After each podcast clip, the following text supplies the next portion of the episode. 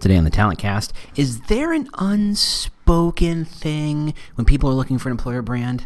Is there some sort of mystery we're trying to solve? Is there some sort of missing piece? Yeah, yeah, there is, and that's actually a huge problem. We'll be right back. Welcome to the Talent Cast. I'm your host, James Ellis. This podcast has one simple goal to change the conversation around recruiting, employer brand, and hiring. Simple as that. The only way we can do that is by making this a 100% no pitch zone, meaning no one's making any money, no one's giving any money, nobody's sponsoring anything. So please come join us, come learn, come engage in this conversation, come grow our industry with me. Uh, if you want to talk to me, I'm on Twitter at The War for Talent, or you can look at our website, thetalentcast.com. Otherwise, let's get to it. Hey, how you doing? James Ellis here. Housekeeping. Uh, literally seven days from now, I will be winging my way from Chicago to sunny, I hope, San Diego for ERE. Are you going to be there? You should come see me, or at least say hello, or bump into me, or tweet me, or get on the app and nudge me and I don't know, let's get coffee. Do I like coffee? If you have to ask that, what are you doing here? This must be your first day. By the way, this is my fourth cup of coffee. Thanks for asking. Also, uh, going to be in Nashville next month. Let's call it next month. RecruitCon. Go take a look at that. And I'm going to be in Austin for Social Recruiting Strategies Conference. Show up for that one if you need, uh, you know. Um, what the discount codes or whatever, ping me and it'll hit me up. And I think I can help you out with the social recruiting ones. Um, I might be able to help you with RecruitCon. We'll see how that goes. If you're asking me about ERE, it's really late. What have you been doing? Uh, you better get your ass in gear and make that happen. So, how, what do you want to talk about? Oh, by the way, one last thing. Uh, last week, I was on Recruiting Animals. So, if you get a chance and you think that's the sort of thing you want to hear and you missed it, you should absolutely hear it. I try not to sound like an idiot. I don't completely succeed. Um, so there you go. It's a lot of fun. I get called Jimmy a lot. So that was something. Uh, but thanks for Animal for having me on. Uh, had a great time once I figured out where I could fit and where I didn't. if you if you heard it, you know what I'm talking about. Um, thanks so much for listening. And then uh, yeah, hopefully when I get a chance to do more podcasts like that, hopefully, hopefully, hopefully, I will be able to talk about an upcoming episode of the Employer Brand Podcast. I'm trying to finalize details. I'm is not on Jorgen if it's not on you, that's on me. I have I'm taking forever to make this happen. I am sorry. I apologize. I want nothing more than show up to your podcast. Uh, so there's that. Anyway, let's get back to the matter at hand. So I was shifting gears. I was messing around on Quora. You know Quora, Q U O R A, the place where people ask questions and actually get decent answers, unlike, say, a Yahoo Answers place, which those answers are decent, but in a hilarious, sarcastic way. Quora is much, much better. Um, whether it's the culture, whether it's the fact that you can upvote things, I'm not sure exactly how that works, but it does seem to work. And someone asked this question, and I'm not going to quote them and I'm not going to name them out because there's simply no need, because this kind of question is endemic to what we do here when it comes to employer brand stuff. And the question breaks down to effectively how do we build an employer brand that helps us look diverse? Another version of that might be how do we build an employer brand that makes us look energetic? How do we build an employer brand that helps us look exciting or sexy? And we talked about sexy last time, right? Or two times ago. How do we make an employer brand that makes us blank? And there's this, there should be an ellipse there, right? There should be that dot, dot, dot bit afterwards. And it should say what we all know to be true. Because if you're asking this question, this has to be true. And that dot, dot, dot leads to when we're not. How do we establish an employer brand that shows how diverse we are when we're not? How do we establish an employer brand that shows us shows how sexy we are when we're not, or how exciting we are when we're not, or how uh, technologically driven we are when we're not, or how agile and flexible and and and oh, here's a good one. How do we show off an employer brand that shows how much we care about employees when we don't?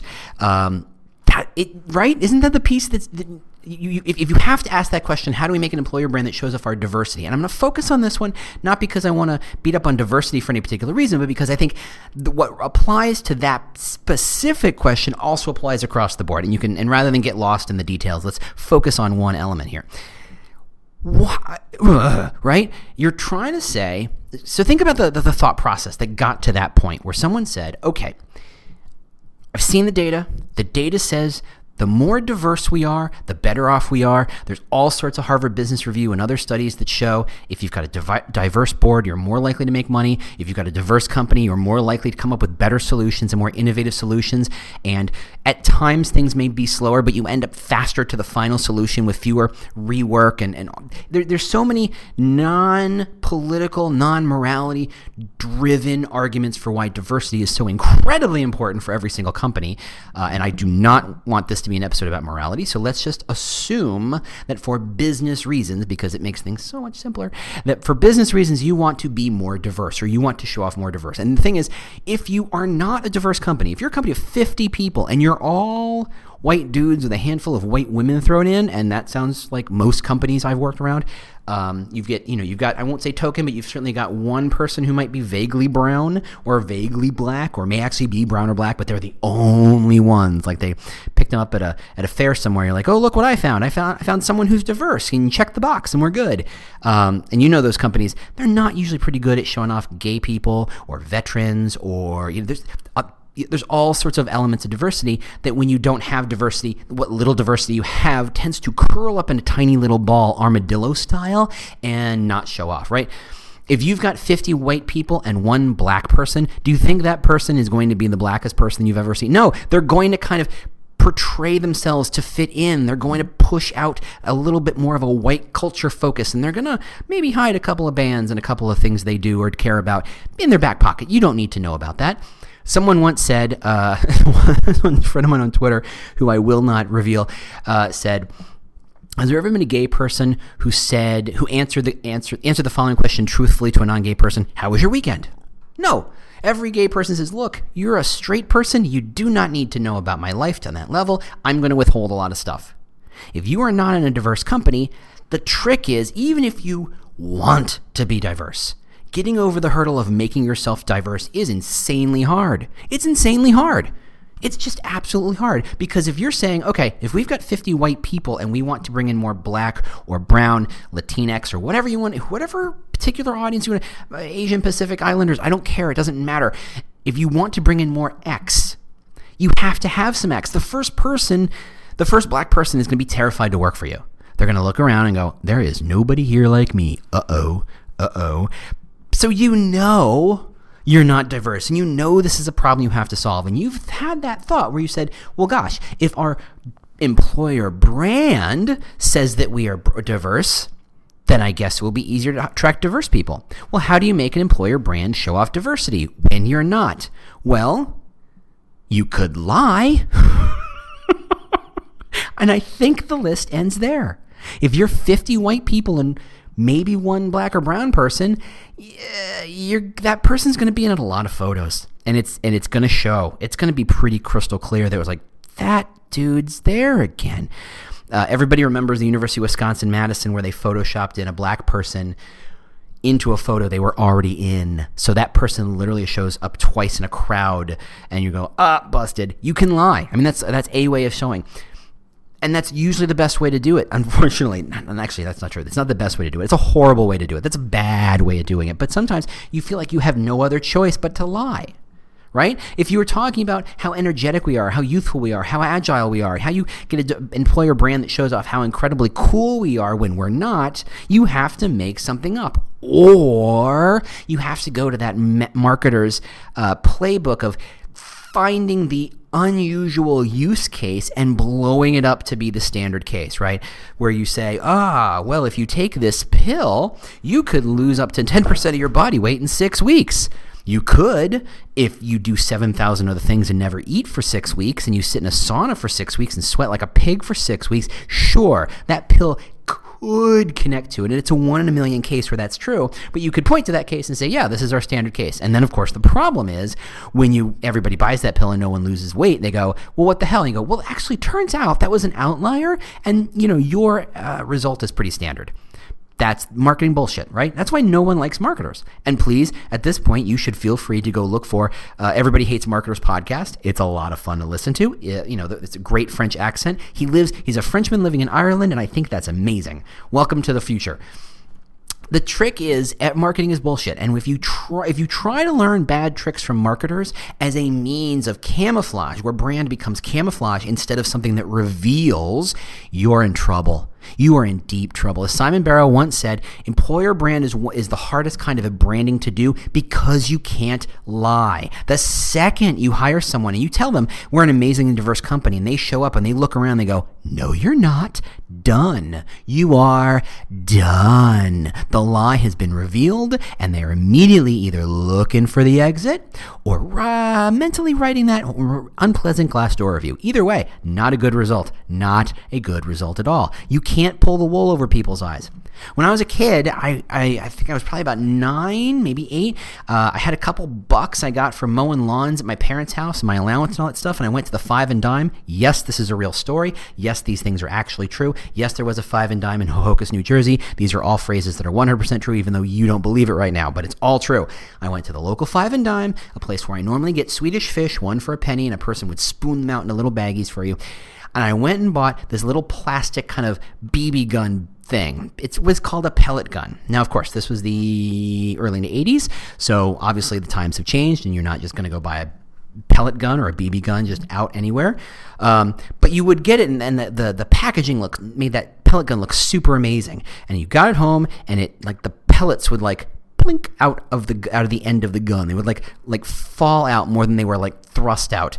There was no range to it. The range was as far as you could fling them with your hand.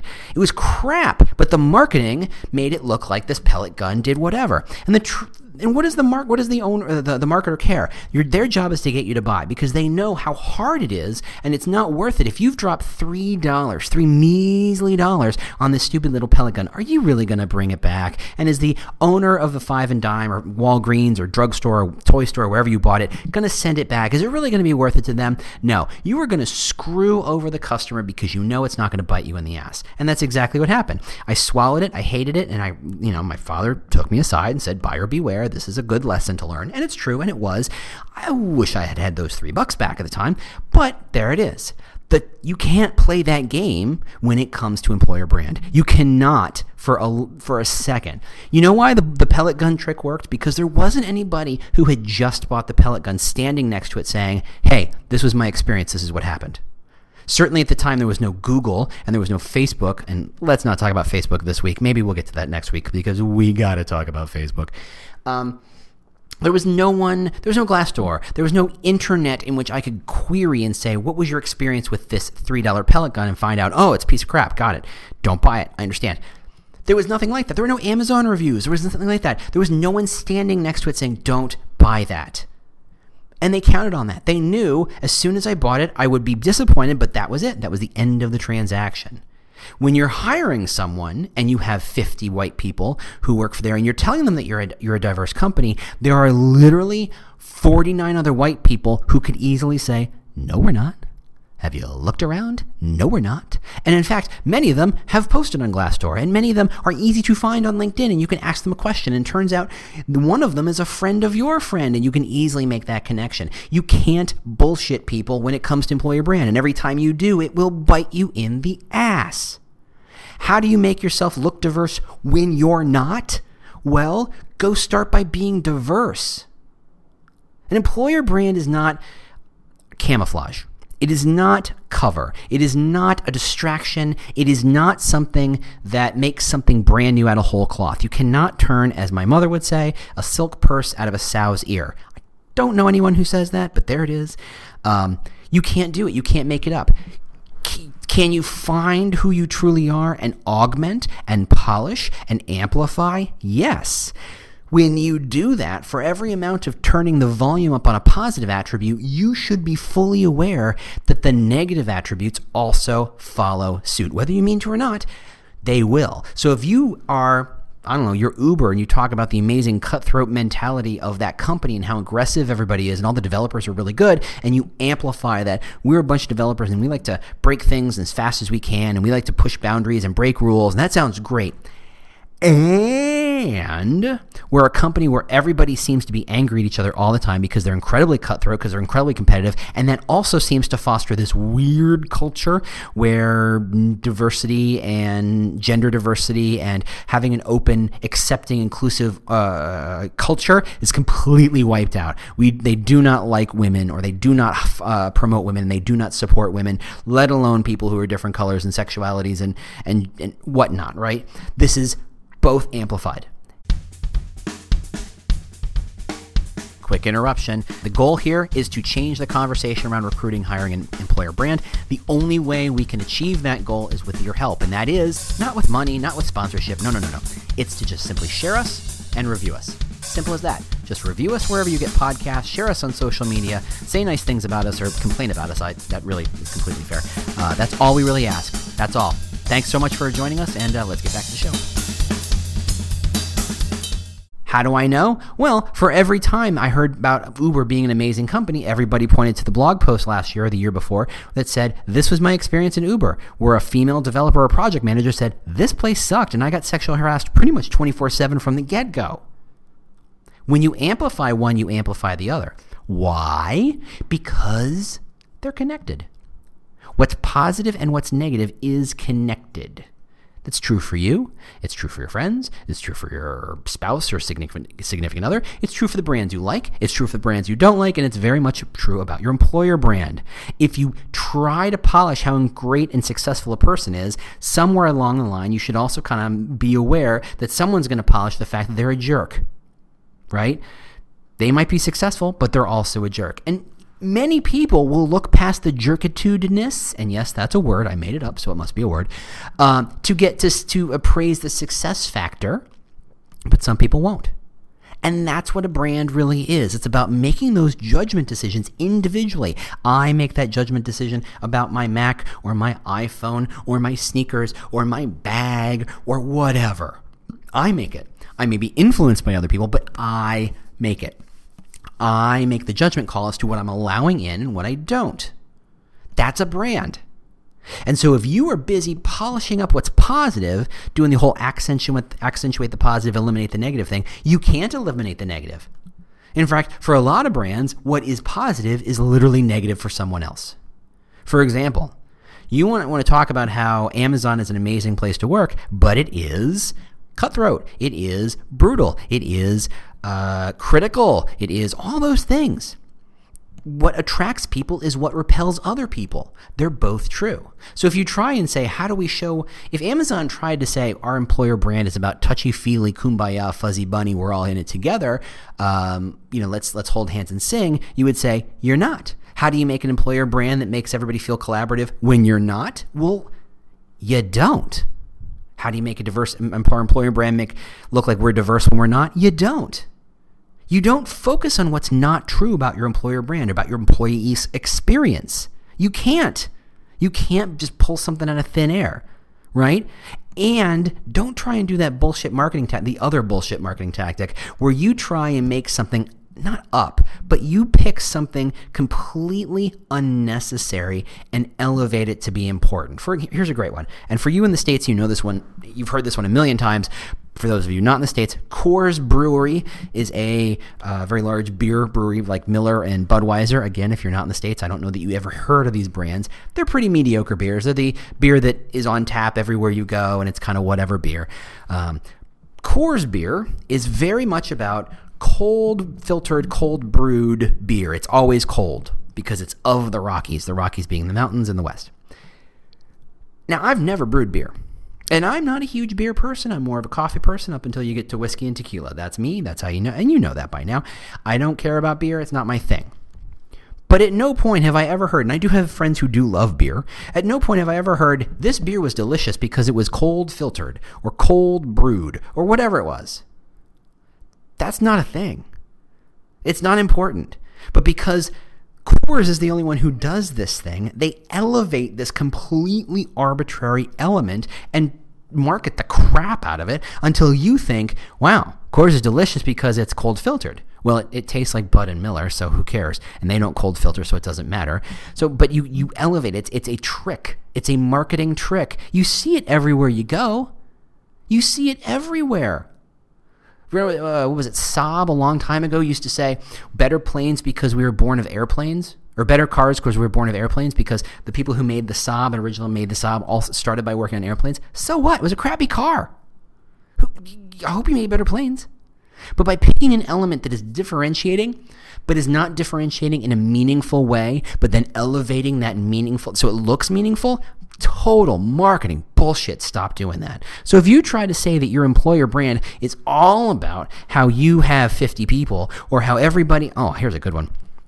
Everybody who works there has a degree or a master's degree. So what? So what? Everybody who works there went to a Big Ten college. Everybody who works there has previously worked at a Big Four accounting firm. Everybody who works there used to work at one of the top uh, uh, um, consulting companies. So what? So what? That is not meaningful. That is not a meaningful distinction, not a meaningful differentiator, and it is useless. You are trying to pull the wool over everybody's eyes, and it doesn't work for very long. Why? Because people who know the difference are happy to speak up and say, that's bullshit, and they're right. So, to the question of how do I make my employer brand look diverse when we're not, the answer is go get diverse. Yeah, yeah, that means things like quotas. Yeah, that means things like spending more time looking specifically for someone who has a different color, gender, ethnicity, uh, sexual orientation than you, specifically. Saying, look, I'm not, I want to hire more people who aren't white dudes, and I don't just want to do it in HR. And unfortunately, HR ends up being the place where they, they you know, ugh, I really don't get that. It really annoys the hell out of me.